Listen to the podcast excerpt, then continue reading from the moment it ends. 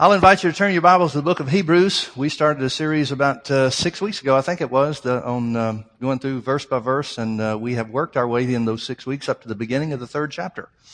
So, um, as you can see, we're um, it takes some time. At least it takes me some time to get through there. Uh, so we'll talk about the first half of the third chapter tonight, if all goes well. Um, the book of Hebrews is, in my opinion, um, the one book of the Bible that well, I'll say it for me personally. I, I, won't try to make this judgment for everybody else. But for me, I get more out of the book of Hebrews when I understand the context more than any other book that's, uh, that the Bible, that's in the Bible. Certainly more than any other New Testament writing. The letters that Paul wrote to the, to the church, as well as the letters that uh, John and, and Peter wrote, they can stand on their own because he describes enough about what's going on to where you know what the context is. But the book of Hebrews is a little bit uh, more difficult to understand. One of the first problems we have is who wrote the book. It's um, we've talked about this. I won't uh, rehash a lot of things, but I, I do think it's important for us to make a couple of comments about this. And that is, if we don't know who wrote the book, then there's a lot of things that we're going to miss. Because whoever the author was understood that the people that he's writing to would know that he wrote it. If they didn't, if the, if the author didn't know who, if the author didn't expect the, the people reading the letter to know who wrote it, then there's a lot of things left unsaid. There's a lot of things left uh, unexplained. Peter said that Paul wrote a letter to the Hebrews. We know that Peter's letter came after the book of Hebrews was written. I'm satisfied that it's Paul's letter to the, to the Hebrews. If, if not, if it's not Paul's letter to the Hebrews, then where is the one that he wrote? We furthermore know that this letter was intended where it probably was not originally sent. Paul said something in Galatians chapter 6 about, you see what a large letter I've written. Large does not mean how big a letter as he wrote, you know, how tall the letters were, but how long the letter was. And so he said, you see what a long letter I wrote to you. Well, the book of Galatians in and of itself is not a long letter. The book of Romans is much bigger than, than the book, than the letter to the Galatians. The book of uh, Corinthians, both letters to the Corinthians were longer than the ones that he wrote to the Galatians. Yet he identified the Galatians as an, as an especially long letter. We have historical uh, evidence, not conclusive. I mean, it's still up for, for judgment, individual judgment. But we've got uh, some historical evidence that um, the book of Hebrews was attached to the book of Galatians. Well, that makes sense because the problem with the Galatian church was, the, was that the, the Jews were trying to tear it up.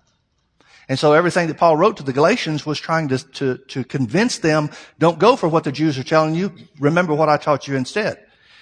But if that is the case, then Paul certainly would have expected the letter that he wrote to the Jews to be taken back to Jerusalem, to be copied and taken back to Jerusalem. So he knows that he's talking not only to the Jews that are there in Galatia that are trying to tear up the church in Galatia, if we are correct in our assumption that the two letters were attached or connected. But he also knows that he's going to get this information to those Jews in Jerusalem, which are made up, at least in some part, we don't know to, to what extent, but in some part by the priesthood. It may be that even the high priest himself was part of the church at Jerusalem. There was a lot of, uh, there was a lot of commingling, if you will, between Christians and Jews in the, in the city of Jerusalem, in the church of Jerusalem, and not all the Jews that were in the church were saved. Paul tells us what the problem was with the Jews. He writes to the Corinthians, 1 Corinthians chapter 1 verse 23, I think it is, somewhere around there. He said, but we preach Christ crucified, and to the Jews that's a stumbling block. So he identifies, and here's the context that I'm talking about. We know a lot of things that Paul doesn't go into detail about in the book of Hebrews. We know that the book of Galatians was one of the last letters that Paul wrote. So if the book of Hebrews was attached to the book of Galatians, then that means that the churches would be familiar with Paul's teaching. The church at Jerusalem would certainly be familiar with Paul's teaching, probably had certain copies of letters that he wrote to other churches. So where we have the, the, the Bible as, as it exists today, we're able to, to look over to certain references and other letters that he wrote and compare the things that, uh, that he says in the book of Hebrews and get even more detail about certain things. They would have perhaps had the same information and so maybe that's the reason why he doesn't go into some of the detail with the Jews that he went with the, the Gentile letters that he wrote. For that reason, he identifies, as I said, the Jews' biggest problem, and that is how could Christ, which is the name for deity, how could Christ be crucified? How do you kill God? If he can't, if he can't overcome that objection with the Jews, he's got nothing. And folks, you need to realize that's the very reason why Paul was persecuting the church before his name was Paul when he was Saul. That's the reason Saul was persecuting the church because he bought into the same idea. God can't die. This idea of Jesus being crucified and raised from the dead, that's impossible because God can't die, much less be raised from the dead. How do you raise God from the dead? You can see the different, the, the difficulty in the thinking of the Jewish mindset. So Paul deals with that. First two chapters of the book of Hebrews is talking about Paul's superior, or um, uh, Jesus' superiority to the angels. He starts off with the angels because in the Jewish mindset, the angels are just below God. Paul goes through and identifies how Jesus laid aside, we know from the book, from what he wrote, the information that he wrote to the Philippians, he must assume that they understand the thing, same thing that he'd been teaching. And you need to under, think of this through with me. If the Jews are trying to tear up Paul's churches, if the, the pattern of the Jews, and, and the Bible shows us all throughout the book of Acts that this is what the Jews did. The Jews would send people from Jerusalem and try to disrupt the churches that Paul started because they said you still have to keep the law of Moses. We're not sure about this Jesus stuff, but you got to keep the law of Moses or else you can't be anything with God. So they're trying to reproselytize Christians into the Jewish law. Well, how are they going to do that? You can well understand that the Jews are sending educated people people that are trained in the law, people that are able to tie up in knots intellectually, if you will, those Gentile, uh, those uh, Gentile Christians that don't know anything about the law of Moses. They're going to send people that are in, able to instruct them in the law of Moses, and therefore they would have to be familiar with Paul, what Paul's teaching so that they could try to counteract it or contradict it. So Paul deals with things that he knows they know. So when he talks about Jesus laying aside his, his heavenly power and glory, emptying himself of his heavenly power and glory to the Philippians, he knows they know that he teaches that. And so what does he do? He talks about how that Jesus was made a little lower than the angels. The Old Testament reference is a little lower than the Godhead, Elohim. But the Septuagint, which is the Greek translation of the, of the Hebrew. In other words, it was the Bible of Jesus' day. It doesn't say Elohim. It doesn't talk about God. It talks about the angels. So he talks about how that Jesus was made for a little while lower than the angels and came to earth as a man. He identifies and, and, and proves from the Old Testament that Jesus, number one, was God, and number two, that he was all man. Now that's a contradictory thought for the Jewish mindset as well. And so how does he explain that? Well, to the Philippians, he explains that by Jesus laying aside his heavenly power and glory. To the Jews, he identifies what the Old Testament says about his relationship to angels. He talks about how that the angels will worship the Messiah, the Christ. So he identifies that wherever Jesus, whoever the Messiah is, first and foremost, whoever he is, he's above the angels. But he came to the earth and he subjected himself to the sufferings of death so that he might defeat him who had the power of death, and that is Satan. Now folks, here's a real important thing. If Jesus came to earth as God, then God beat Satan. Well, duh. Who wouldn't expect that? Satan would be able to challenge the justice of God by saying, well, wait a minute. I was, I'm just an angel. I'm a created being. You defeated me as God who is much greater. The creator is much greater than the creation. That's not fair. That's not right according to justice. If Jesus had come to the earth as an angel, we know he did many times in the Old Testament. The Bible talks about the angel of the Lord appeared and all, that's always Jesus in operation. We know the three in one, the Godhead works together. God creates the plan, Jesus executes the plan, and the Holy Spirit reveals the plan. That's why the Bible says all things were made by Jesus. Well, I thought God was creator of the earth. He is. But he did it through Jesus. Jesus is the executor or the one that executes the plan. So everything that God has ever done, Jesus was his hand to do that. And that's why the Bible says that Jesus sits on the right hand of God because it represents his position from the beginning of time. So if he came to earth as God and defeated the, defeated the devil, then that wouldn't be a real defeat. If he came to earth as the angel and defeated Satan as an equal, then all we could say is now we're equal with angels. But he came to earth as a man who was in creation lower than the angels. Now, don't get me wrong. God's intent from the beginning was for man to be above the angels, but when he fell, he fell beneath the angels. There's a lot of things angels can do that we can't do. A lot of things that angels can do that mankind can't do. So in creation, man was created below the angels. Unsaved man is still below the angels. So when Jesus defeated him in, his humanity, he defeated him as a lesser being, and that's why he's crowned with glory and honor and seated at the right hand of the Father now. That's why God has highly exalted him and given him a name above every name. As a result, Jesus on the earth was limited. There were things that the devil could do and things that the angels could do that Jesus couldn't do in his humanity.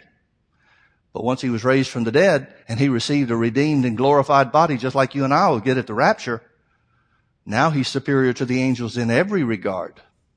You and I, as having made Jesus the Lord of our lives, are superior to the angels in position. And one day, when we, when Jesus comes back for the church and the rapture takes place and our bodies are changed, we'll be above them in creation too. We will rule the angels, the Bible says, as men. When Jesus came to the earth before, uh, uh, before the virgin birth, every time that he came to the earth, he appeared as a man or he appeared in, in some form of deity, but he never stayed. He always returned back to heaven. But once he came to the earth through his birth in the manger, he took on flesh and he remains flesh for eternity. He's in heaven with a flesh and bone body. He's the only human being in, uh, in heaven at this point in time. Now, I don't know exactly what that means about uh, Enoch and Elijah because they were taken up bodily. I don't know what happened to them, but I know they can't have something before the church has it because they're types and shadows rather than the real thing. So they must be there in spirit form too. Jesus is always going to be there in in, uh, in physical form in a human, a glorified human body. Jesus will always maintain the same marks of the crucifixion that he had when he was killed. Not you and me. There's no spots or blemishes in us when our redeemed bodies come. We're made new and whatever's wrong with us, if there, if somebody has a deformity or somebody has something wrong with their body, maybe they've had it since birth or maybe they got something through an accident or injury or whatever, that body will be repaired like new, like it never happened. Not so with Jesus. Jesus always maintained the marks. He'll always be an evident sign to us of our redemption throughout all eternity. So he identifies Jesus as God. He identifies Jesus as humanity. And then he tells how that Jesus came to the earth, how he became one of us, and for that reason he's not ashamed to call us brethren. And for that reason, chapter 2 ends with him saying, Therefore, as a high priest, he's able to aid, or King James says succor. It means aid or relieve. It means as our high priest, he is able to provide every human help possible. Now think about what that means. That means Jesus doesn't have anything to learn or experience to gain so he can be a good high priest better a hundred years from now than he can be today. He's the perfect high priest. Now for that reason, chapter three tar- starts with a whole new attitude toward the reader. Up until this point in time, he's been talking about Jesus. He's been talking about Jesus' relationship with the angels. He talks a little bit about man's relationship to angels because of Jesus' work. But he starts off in chapter three and says, wherefore, because of these things we've said, in other words, wherefore, holy brethren. Why does he start calling these people holy? Some of the people that are reading this aren't even saved. They're not his target audience. He certainly wants to convince those that aren't saved that are going to read this or hear this uh, teaching. However it, however it happened, somebody probably stood up in the congregation and read these, at least initially, until they made other copies. So his target audience is for any Jew, any person that's there to hear the truth, and if they're not saved, to make Jesus the Lord of their lives. But he's talking to people that are saved. He's talking to Jews that are saved. Now, why would Jews that are saved need to know the things that he's trying to say? Because the condition of the church, particularly in Jerusalem, and, and the, the emissaries that the Jerusalem church would send out, was to mix the law with Christianity. In other words, they didn't know what to think about Jesus, so they just kind of accepted, okay, this Jesus stuff, that's fine, whatever. But you still have to keep the law of Moses. So they're trying to combine the two. And that never works. You know that doesn't work in your own life. You try to live according to what the Bible says and then keep some kind of rule or regulation that man or denomination or religion has imposed upon you and it does nothing but rob you and make you feel like you're falling short. Never works. So now he changes the tenor. He says, wherefore, holy brethren, partakers of the heavenly calling. That means they have to be saved then, doesn't it? Partakers of the heavenly calling, consider the apostle and high priest of our profession, Christ Jesus. The word consider is the key word in this verse. The word consider means focus your attention on it and don't turn away. You remember in Romans chapter 4, he said, talking about Abraham having received the promise of a child after his body stopped functioning, his and Sarah's bodies had stopped functioning in a way that would enable them to have children. He said Abraham considered not his own body now dead when he was about 100 years old. But looking under the promise of God, in other words, if he didn't consider his body, if he didn't focus his attention on his body, what's he focused his, his attention on? Looking under the promise of God, he wavered not through unbelief. In other words, he considered the word. That's what Paul is telling these Christian, these uh, uh, Jewish Christians to do. He says, consider the apostle and high priest of our confession, Christ Jesus. Now, what does he do? He uses an Old Testament term and a New Testament term. He's saying, forget this going back and forth and mixing together stuff. He's the high priest. That's representative of the old covenant. He's a worthy high priest, better than any high priest that's ever been. He's going to talk about better than Moses. He's going to talk about better than Aaron. He's going to talk about better than Melchizedek. But now he uses a New Testament term. He uses a term that's not used in the old covenant. He says, consider the apostle and high priest of our confession. Yeah, he fulfilled the Old Testament part. He takes that place now. By the way, if there are any members of the priesthood that are in Jerusalem that are reading this, what do you think this is saying to them? It's saying you don't have a place anymore. What if the high priest is in the church at Jerusalem and hears this letter? Now Jesus is the high priest. Well, what am I then? What's Paul saying? Paul saying we don't need a high priest anymore? Well, yeah, he is without coming right out and saying it. He's going to prove it through the back door. Actually, he already has. He showed that Jesus is a better high priest than any other man can be because he was God and man. So he says, says consider, focus your attention on the apostle and high priest of our confession, Christ Jesus, who was faithful to him that appointed him, as also, here's a comparison, as also Moses was faithful in all his house. Okay, hold your finger here, but turn back to chapter 1. Paul starts this letter by the Holy Ghost by talking about time periods. Let me read verses 1 and 2 of chapter 1. It says, God who at sundry times, that means different time periods, and in diverse manners, different ways, spoke in time past. See that phrase? Spoke in time past unto the fathers by the prophets. In other words, he's saying the time that was past, not the time now, but time that was just past was God speaking to us through the prophets and the fathers. That means Abraham and Moses. He says that's past. That's right out of the gate. God has talked to us in different ways in different times. In the last time, the time that's just passed, He talked to us through the fathers and the prophets. Well, what time was that? That was the time of the law.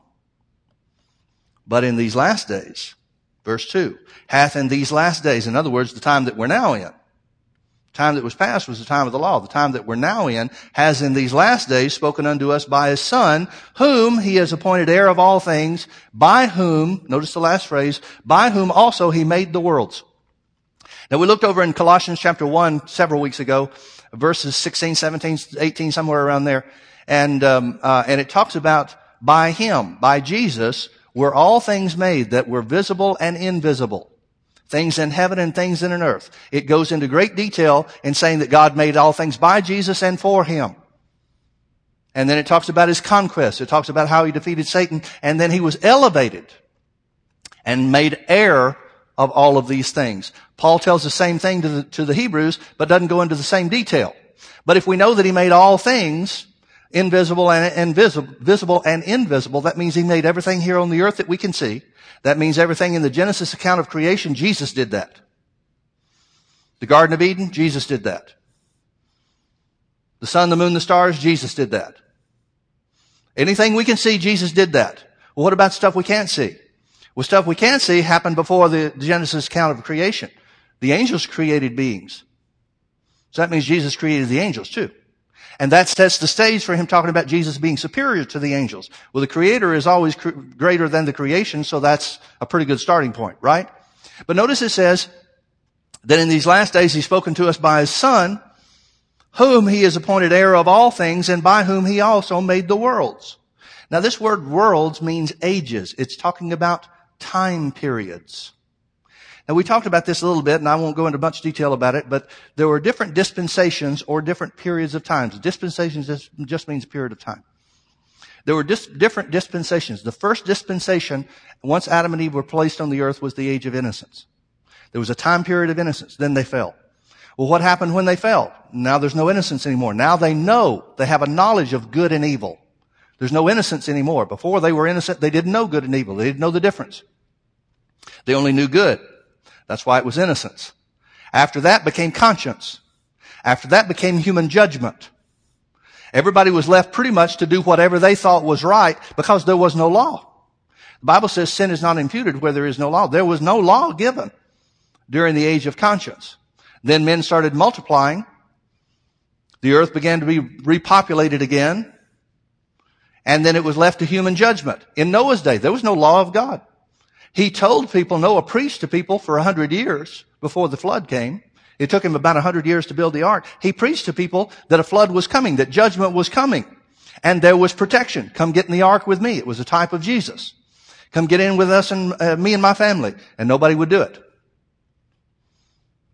Where's the law of God? Where's the plan of salvation in that? It's a type, it's an example of the plan of salvation, but there was no law of God available to them. It was judgment because they were operating according to their own human reasoning. Well, after that came Abraham. Abraham was the age of promise. Abraham had to promise. He didn't have a law. God's direction to Abraham is go where I tell you to go. Obey me and I'll bless you. I'll make you a blessing and I'll bless you. I'll make your seed as the sand of the seashore and the stars of the sky. No law, just promise. After that came Moses. Moses was the age of the law.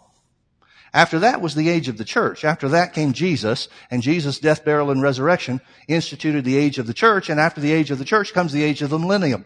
Those are the only dispensations we know about. There are more.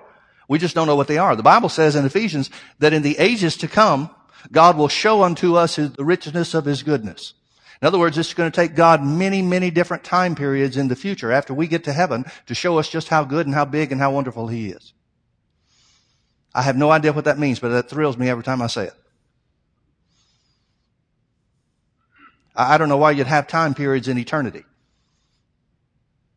Now here, here's something we need to get in, get in, in, in our, correct in our thinking. at least I do. I had to. Maybe you're smarter than me, so this never was an issue for you. Everything God makes is, is based on containers. Everything He does. Everything He makes. As a matter of fact, uh, well, I tell you what, I'm going to read to you, I'm going to jump ahead a little bit and read to you from Hebrews chapter 11, because this, uh, this verse of scripture has to do with the same line of thought, and then we'll cover it again when we get over there. Notice it says in Hebrews chapter 11 verse 3, it says, through faith we understand that the worlds were framed. You see that word worlds? It's the same word worlds over in chapter 1 in verse 2. It's talking about the ages. Now we know that Jesus made the world, physical world. We understand that, so that would apply too. But specifically, the context that he's talking about are the ages, time periods. He said, by faith we understand that the worlds, the ages, or the dispensations were framed. The word framed means just what we expect it to be. If you, if you build a house, you have to frame it. You have to create boundaries. You make it a container. A house is a container. The front door is the boundary of that container. We're containers. He gives us bodies. You don't live outside of your body. You live within your body. A tree is a container. The bark is the boundary. Everything God makes is, is, a, is a container. God works in organized fashion. He says words are containers. They can carry either faith or they can carry unbelief. Everything God makes is a container. Fruit is made as a container. An orange has a peel. That's the container. But you take an orange apart and it's got sections. There are containers within containers. The Bible talks about Ezekiel's vision of the future. It was a wheel in a wheel. If you understand that everything God makes is containers, and what he saw was time, when you understand that everything God makes is containers, or has a container aspect to it, then you can understand how Ezekiel could see time as a wheel within a wheel. But see, here's the part that we don't think. We recognize, I mean, when, when we talk about things being containers, you think, well, okay, I've never heard it spoken like that or referred to like that, but yeah, that makes sense. But when it comes to time, we think time is just this giant blob. We think of eternity and it's just like it's this run on, never ending, whatever. But the Bible talks about ages even after we get to heaven. So in other words, God places time in containers. And that's a real important point when Paul is trying to prove to the Jews who Jesus is. It says the worlds, the time periods were framed by the Word of God. Back to uh, Hebrews chapter 3. So it says Jesus, we're supposed to focus our attention on Jesus being the apostle and high priest of our profession, who was faithful unto him that appointed him. Jesus was faithful to God who appointed him. Jesus is the executor. He's the one that executes the plan of God. God's the one who makes the plan. Always. The Holy Spirit is always the one that reveals the plan. They never deviate. The, the three in one, the Godhead never deviates from that description or that activity. Jesus, uh, God's always the planner. God's plan of redemption that he established from before the creation of the world. Jesus is the executor. He's the one that executed the plan of redemption. The Holy Spirit is the one that reveals the plan of redemption to us. It's always those three things. That's why they're united in purpose as well as character.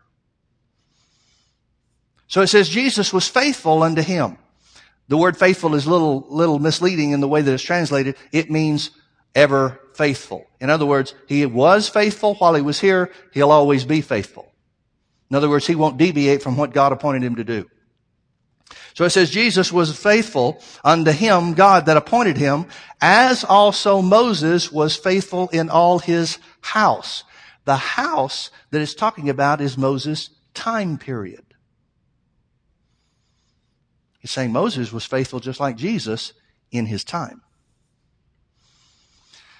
Now you think about all the prophets, you think about all the stories in the Bible. I challenge you to find anybody that made fewer mistakes than Moses other than Jesus. I'm talking about Old Testament stuff. David was a man after God's own heart. Man, David messed up all over the place. Elijah was one that did great signs and wonders. He's the one that wound up under the juniper tree complaining he was the only one that was left, whining, Oh God, take my life too. You can't find one Old Testament prophet. You can't find one man of God that was used in the Old Testament that made fewer mistakes than Moses. He made one that we know of. Now, there's a couple other things, like he wouldn't circumcise his son. There was a couple of things to begin with. He complained to God, you know, religious, denominational teaching tells us that Moses was a stutterer. The Bible never says that. We assume that he was a stutterer, stutterer because God said, or because when he was talking to God in the burning bush, he said, I can't talk. Well, if you look at the things Moses talked to the people of Israel about, he didn't have any problem talking. Why did he say, I can't talk? He's trying to dodge the plan of God. He's trying to dodge God's uh, purpose or what God's telling him to do. Now, I know none of you have ever done that, but Moses did do that before he knew. But, but you look at the mistakes, other than one mistake where he hit the rock when he was supposed to speak to it and messed up God's example, that's the only mistake he made once he knew who God was. I don't think we can hold him responsible for the stuff before then. But you judge that for yourself.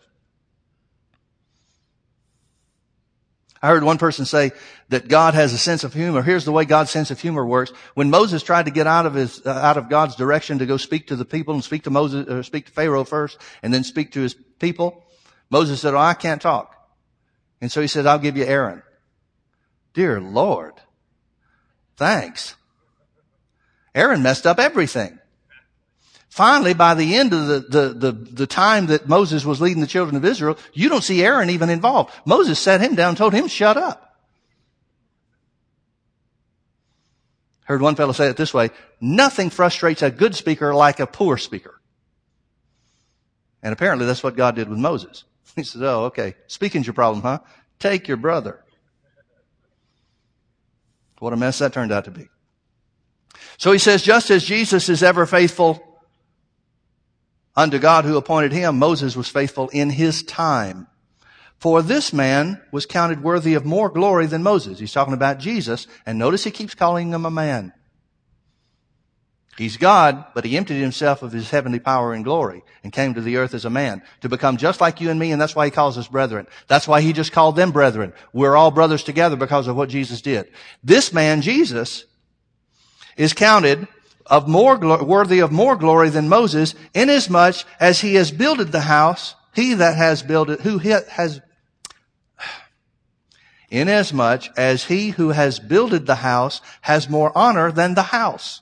In other words, he's saying the reason Jesus has more glory in this context, the reason Jesus is worthy of more glory is because Jesus is the one that made the time period that Moses operated in.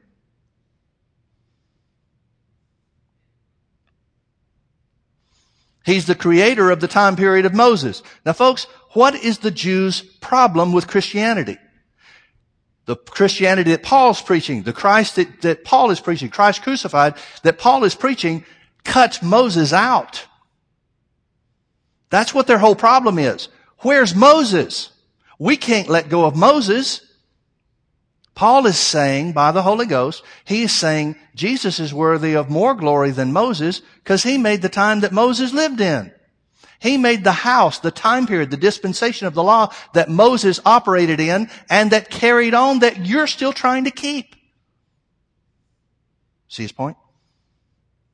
You understand now why Jesus had to be presented to them as God who died? That's why he spent so much time talking about the angels in chapters 1 and 2. Verse 4, for every man, every house is builded by some man. He's using a natural house as an example. He's saying, which is greater, the house or the person that builds the house? Every house is built by somebody, but he that built all things is God. Well, he's already explained to him in chapter 1 and verse 2 how that worked. God did it by Jesus. Jesus is the creator of all things. God's the planner. Jesus is the creator or the one that executes the plan. So he said the one that built all things is God. He calls him man. He calls Jesus man and he calls him God. And you're holding on to Moses? See the point? Now this is why they kept trying to kill Paul, because they didn't want to turn loose to Moses. At least the unsaved ones did. The unsaved Jews were trying to kill Moses. Uh, uh, Moses is already dead. the unsaved Jews are coming from Jerusalem, sent by the high priest to try to kill Paul, to stone him, to beat him, to cause him trouble, get him thrown in jail, time after time, situation after situation. Why? Because they won't turn loose of Moses. And Paul is saying, why in the world do you want to hold on to Moses? Jesus is the one that made the time period that the law ruled in. But he's not through talking about the law. Every house is builded by some man, but he that built all things is God. Verse 5, and Moses verily was faithful in all of his house. He's not knocking Moses. Man, Moses was the guy. He was faithful in all of his house in his time period. Moses did everything he was supposed to in his time period. He provided the law that lasted until the end of his time period. Now, I'm not talking about the end of Moses' life. I'm talking about the end of the age of the law. That ended with Jesus' crucifixion. Moses was verily, verily was faithful in all of his house as a servant. What was Moses during the age of the law? He was a servant. And he was the best servant you could have presiding over a wicked and rebellious bunch of people. And I'm not just talking about Moses' life. That was the true even after Moses was off the scene and the, and the, the Israel continued to, to use the law. He said Moses was faithful in all of his house as a servant. For what purpose? For a testimony. What's a testimony? A testimony is something that witnesses to something else. If I give testimony to a crime that I, that I witnessed, what am I doing? I'm telling somebody what happened. The testimony in and of itself is nothing, but it provides information towards something else or in some other context. So he says Moses was faithful in all of his house as a servant for a testimony of those things which were to be spoken after.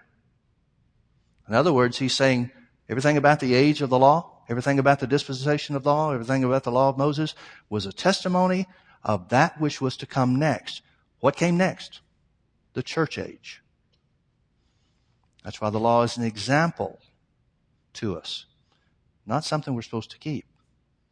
That's why the Ten Commandments. People want to make such a big deal about the Ten Commandments. Let's put them in, let's hang the Ten Commandments in the schoolrooms. Well, look, folks, I'm, I'm all for hanging whatever Bible we can put in the, in the public schools. But the Ten Commandments don't belong to us. Well, okay, let's put the Lord's Prayer in there. That doesn't belong to us either. Now, don't get me wrong. I'm not against any of those things, and I'm not saying people had the wrong plan or, or had the wrong motive in doing it, but that doesn't belong to any of us. If you still try to live under those things, both of those were during the age of the law. If you're going to put something up that changes people's lives, tell them who they are in Christ. Let's put 1 Corinthians 13 on the school walls and see what happens. Let's put 2 Corinthians 5.17 on the school walls and see what happens. If any man be in Christ, he's a new creature. You want to change people's hearts, you don't go back to the Old Testament. You go to the New. So Moses was faithful in all of his house or his age, his time period, his dispensation as a servant. Best that Moses ever got was a servant. As faithfully as he was, he never rose above being a servant. And his age was a testimony for those things which were to be spoken after. Verse 6, but Christ, here's the comparison, here's the contrast, but Christ is a son. You want to know the difference between the law and Christianity? The age of, of the, the, the age of the law and the age of the church? You know the difference? Under the age of the law, you could only be a servant. Israel, for all of the things God did for them, for all the signs and wonders He showed them, the best they ever got was a servant. Under the church, every person is a son. A child of this word son means a child. Male or female, it means we're all children of God. Which is better, children or servants? Who do you treat better, your kids or the people that work for you? I hope you're good to both.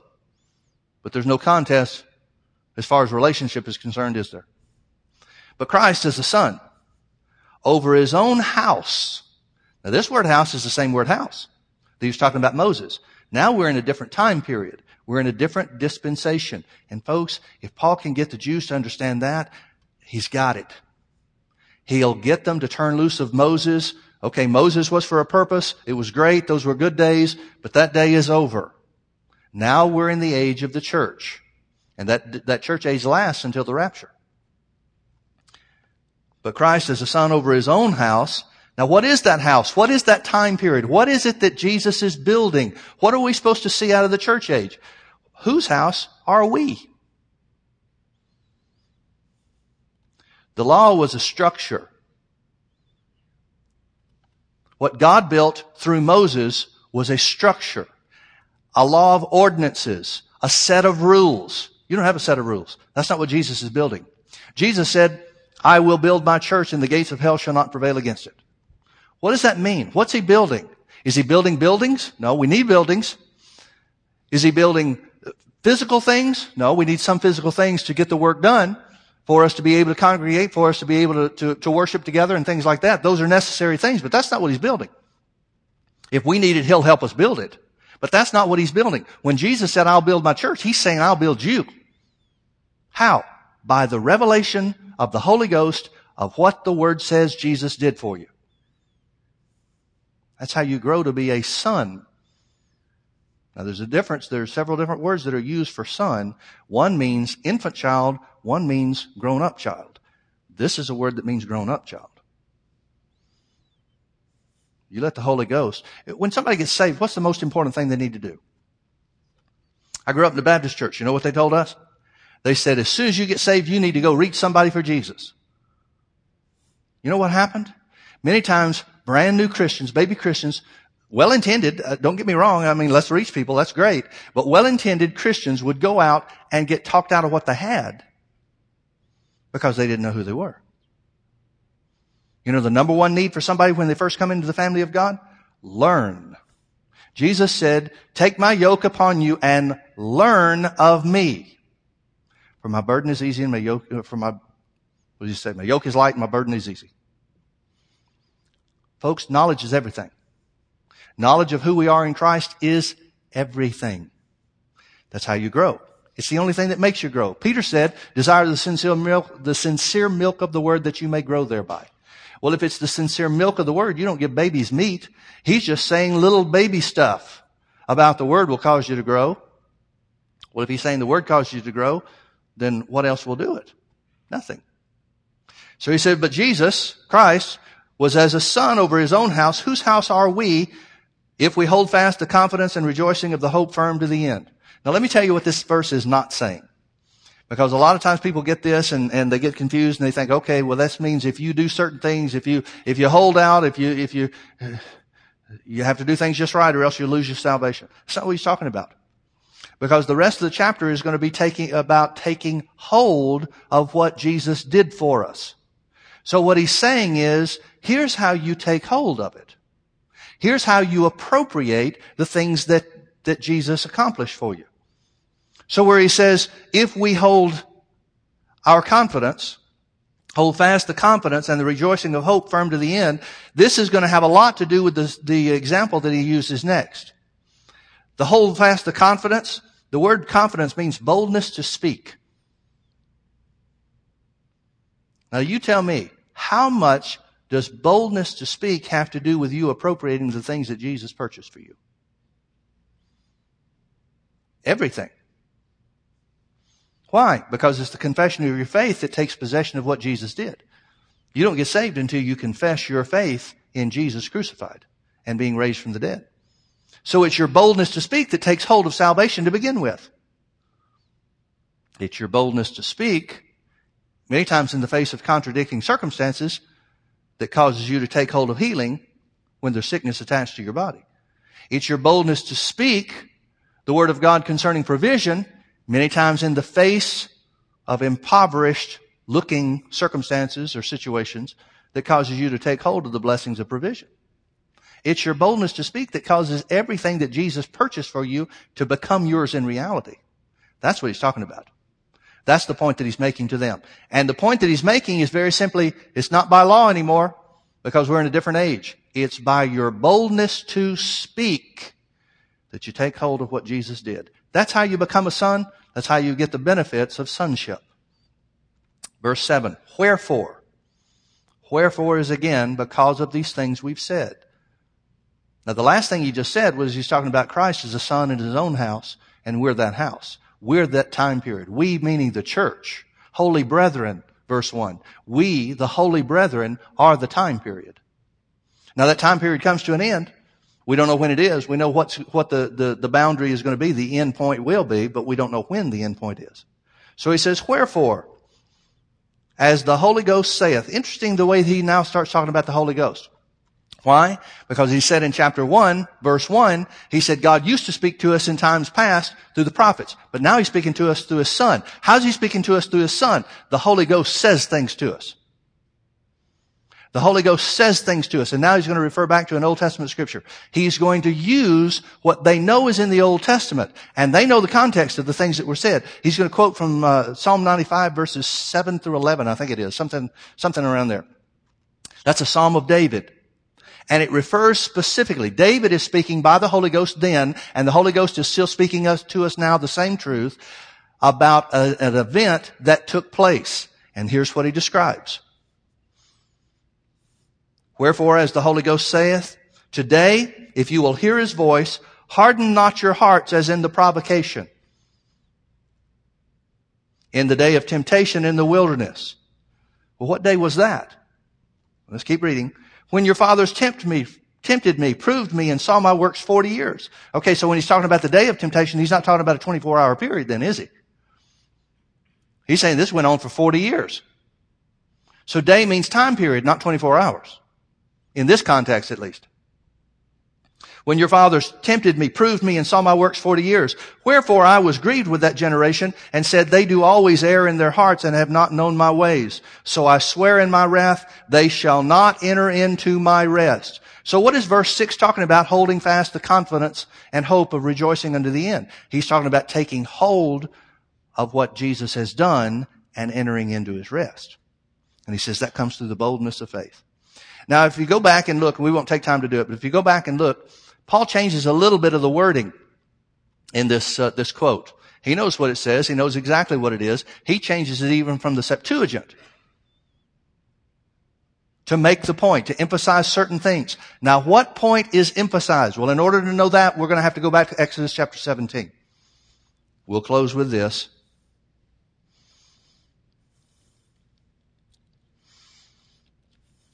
pick up there next time in Hebrews chapter 3.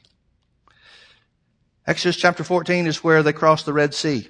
Exodus chapter 15 is the song of gratitude. He has triumphed gloriously. The horse and the rider fall, fall into the sea. The last part of Exodus chapter 15 is where they come to the waters of Marah, the bitter waters. They're poisonous waters, and they don't have any water to drink. And so they bring it to Moses' attention, and Moses gets instruction from the Lord to throw a tree, literally a branch or limb of a tree, into the water. Now this must, folks, don't think little pond in the backyard. This is enough water for millions of people. We're talking about a huge stand of water here. Uh, you know, they've done some studies on uh, the army.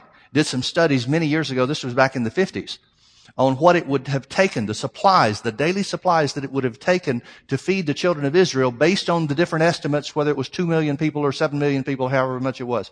And they did certain estimates based on conservative numbers. If it was the lowest number, it would take this. And, and the, the army officers were astounded. Because the amount of supplies, the trains, the length of the trains and rail cars that it would have taken to feed and, and supply water for these people just for one day was astounding. They said logistically it can't be done. But God did it. Somehow. So when it talks about water, we're not talking about a little pond where, you know, several million people are going to take turns and drink a little sip. We're talking about water. But these waters are poisonous. Apparently they're chemically tainted. Maybe they're sulfurous or something like that. And the people can't drink it. So Moses is instructed by the Lord to take a tree, which symbolizes the cross, and throw the tree into the waters, which symbolizes Jesus' crucifixion being thrown into the midst of mankind. And it made the waters sweet. And God proved them there and said, I'm the Lord that healeth thee. In other words, I will make provision for you so that you are taken care of physically in any way that you need. They experienced that in chapter 15. I want you to make sure that you understand that. Chapter 16, God sends manna. So the first things that happen when they come out of Egypt, first things that happen after they cross the Red Sea, God gives them water and He gives them food. He takes care of them physically. And He says, this won't run out. It'll be here every day. Just handle it like this. You get just what you need for one day, and on the Sabbath day, get enough for two days. That's all. So there's no question that they're experiencing supernatural provision, right? That brings us to chapter 17, beginning in verse 1. And all the congregation of the children of Israel journeyed from the wilderness of sin after their journeys according to the commandment of the Lord and pitched in Rephidim and there was no water for the people to drink. Shouldn't be a problem. We didn't have water at the other place and God, uh, well, we had water, but it was poisonous water and God made the water uh, pure for us, drinkable. But, here's their attitude, wherefore the people did chide with Moses. The word chide is the word revile. You ever had anybody revile you? That means they call you names. They're calling Moses names. It's Moses' fault? Now folks, before we read any further, let me remind you something about what they're experiencing. The Bible says in chapter 14, before Pharaoh comes after him and tries to, to trap him at the Red Sea. God showed him the pillar of cloud during the day and the pillar of, uh, the pillar of fire by night. Chapter 16, when he tells him about the manna, it says the glory of the Lord appeared in the cloud. So the cloud's still there. In other words, they know God's with them because all they got to do is look over that giant pillar of cloud there. And at night, if they're wondering, all they have to do is peek out their tent and see that giant pillar of fire. There's no question that God is showing them every minute of every day, I'm right here with you. But they get to a place where it looks like they don't have anything to, to drink. And what do they do? They start calling Moses names. They began cursing Moses. Wherefore the people did chide with Moses and said, Give us water that we may drink. And Moses said unto them, Why chide you with me? What are you calling me names for? Why are you upset with me? What did I do to you? Folks, let me tell you a little secret. The people's problem isn't with Moses. The people's problem is they don't have faith to overcome their circumstance. And when people don't have faith to overcome their circumstance, here's how they react. If I had a dollar for every person that said I'm the reason that they left the church, and it, and it was God that told them to do it because of my wrong preaching or something like that, I'd be a rich guy. When have you ever heard me say anything other than what the Bible says? When have you ever heard me say anything that doesn't back up what the, or doesn't uh, illustrate what the Bible says and tell you don't believe me, believe what the Word says? But it's my fault? Seriously?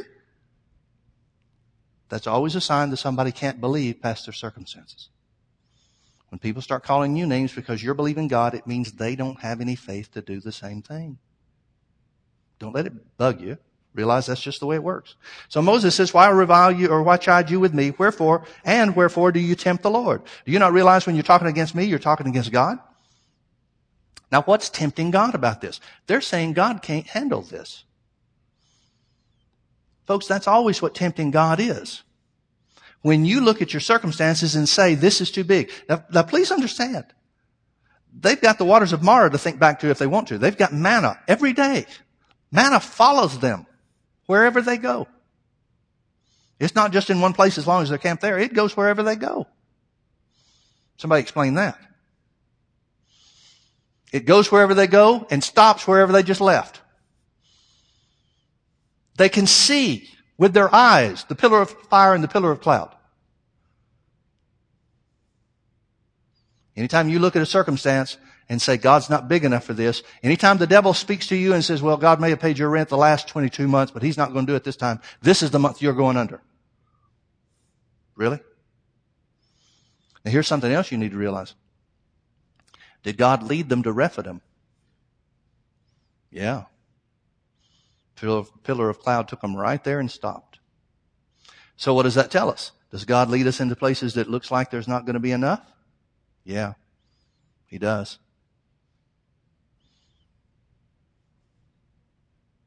What effect or what impact should that have on us? Absolutely none. Absolutely none. One of my favorite stories is where Jesus told the disciples, after he fed the 5,000, he sends everybody away. And while he's sending them away, he tells his disciples, go to the other side of the Sea of Galilee. He said, let us go to the other side. He goes and prays. They get in the middle of the sea in the middle of the night, and boy, their their boats being tossed back and forth, and and uh, and and all this kind of stuff. Jesus comes walking to them on the sea. Two experiences that Jesus had with his disciples on the boat. One's when he got in the boat and went to sleep, and the boat looks like it's going to, going to be swamped, going to drown, going to tip over, capsize. Jesus said, before they ever started, let us pass over to the other side. Folks, I want you to understand the difference in the Old Testament, in the New Testament, the Old Testament, they could look at something physical. In the New Testament, Jesus is with you in the boat. Even if you can't see him. That's what they couldn't get. Now remember what Jesus, what, uh, Paul said about the age of the law, the dispensation of the law. All these things were a testimony for that which would be spoken after. In other words, this is a sign of what it's like with you and God now. So Moses said, what are you reviling me for? What are you chiding against me? And why are you tempting God? And the people thirsted there for water, and the people murmured against Moses and said, Wherefore is this that thou hast brought us up out of Egypt? Didn't mind that in chapter 14 when Pharaoh's army drowned in the Red Sea. Didn't mind that in chapter 15 when you're singing the song of deliverance. Now all of a sudden things get a little tough, get a little uncomfortable, and it's like, oh my goodness, what'd you do this for, Moses? Wherefore is this that thou hast brought us up out of Egypt? To kill us and our children and our cattle with thirst? Was this God's plan all along? Still the way the devil tempts you, isn't it? And Moses cried unto the Lord, saying, What shall I do unto this people? They be almost ready to stone me. Literal translation of that is, they've got rocks in their hands. And the Lord said unto Moses, Go on before the people and take with thee the elders of Israel, and your rod wherewith you smote the river, take it in your hand and go. Behold, I will stand before thee upon the rock in Horeb, and thou shalt smite the rock. Strike the rock. And there shall come water out of it that the people may drink. And Moses did so in the sight of the elders of Israel. And he called the name of that place Massah and Meribah. Those two names mean temptation and reviling. One, one person said that's the equivalent of saying griping and grumbling. Changed the names because of the chiding of the children of Israel and because they tempted the Lord saying, is the Lord among us or not? Well, they decided not. That's why they're ready to kill Moses.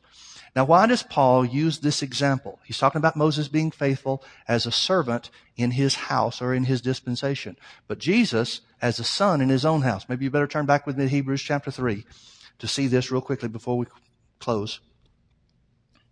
Why does he use this example? Because remember the two comparisons is Moses in the age of the, of the law, Jesus in the church age because they're ready to do away with Moses because they don't like the circumstances they're in. What are the Jews doing when they're trying to tear up the churches that Paul establishes? They're trying to do away with Jesus because they don't like the circumstances of the preaching. They don't like this preaching, the law of Moses has been fulfilled. They don't like this preaching about doing away with it. So what are they doing?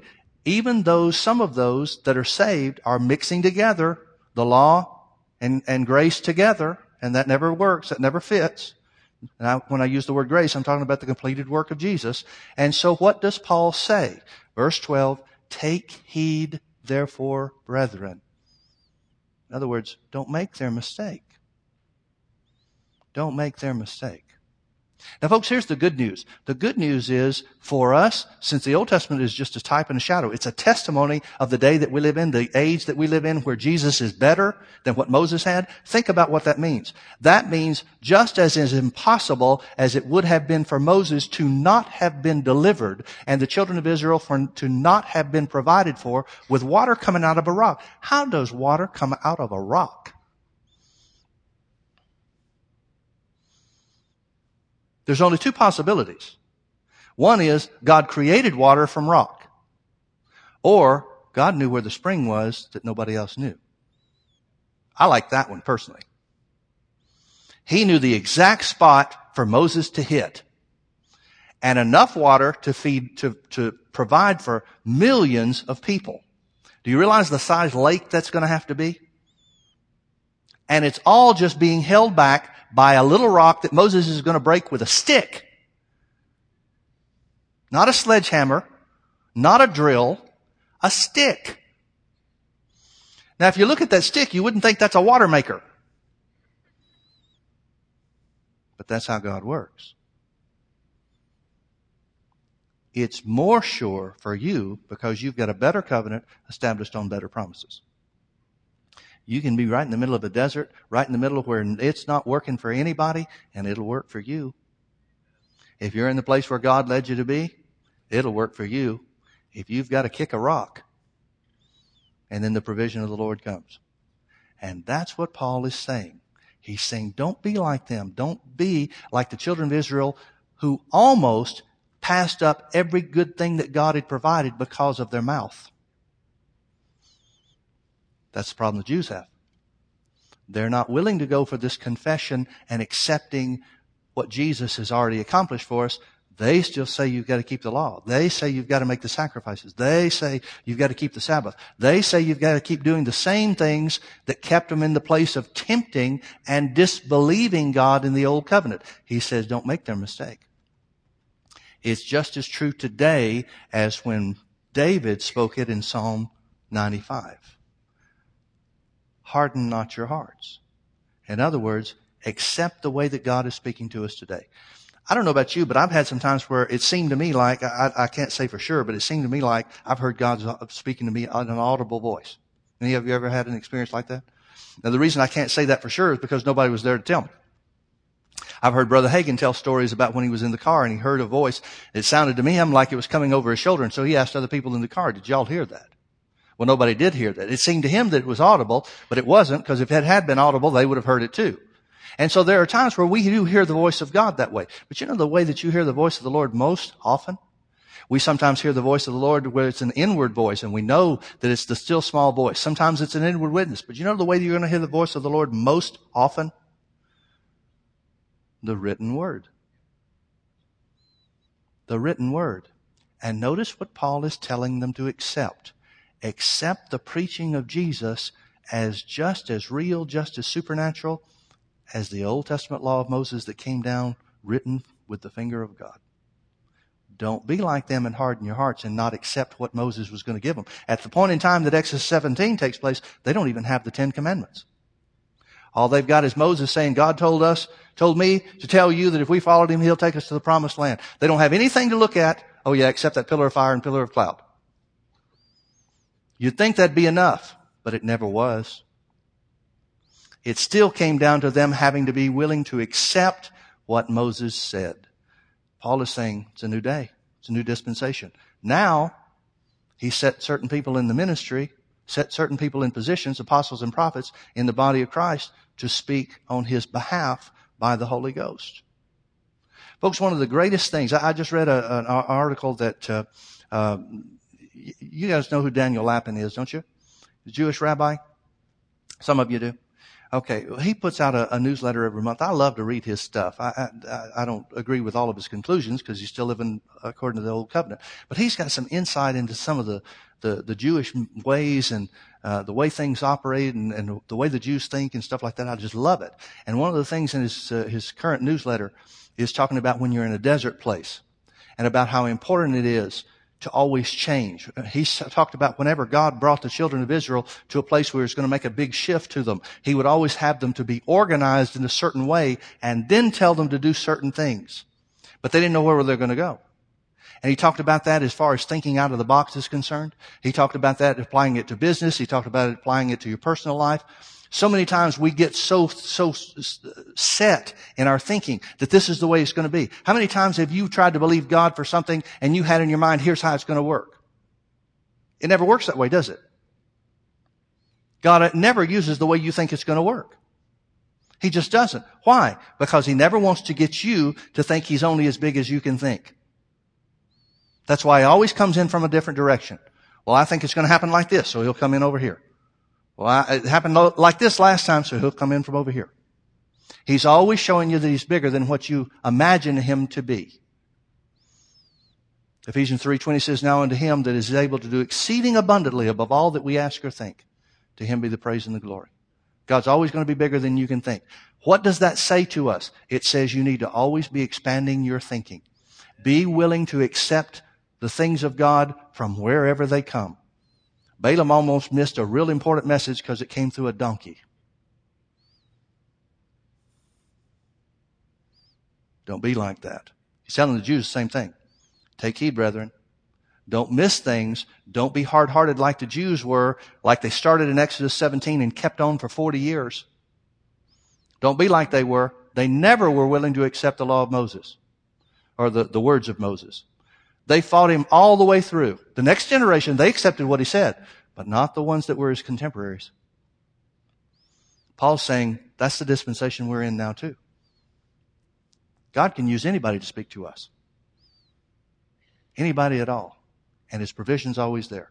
It doesn't matter if you're in a desert place. It doesn't matter if you're in a place where it looks like there's not enough. If God sent you there, there's plenty. It'll be a supernatural victory to come, but there's always plenty. Amen? Amen. Let's pray. Thank you, Father, for your word.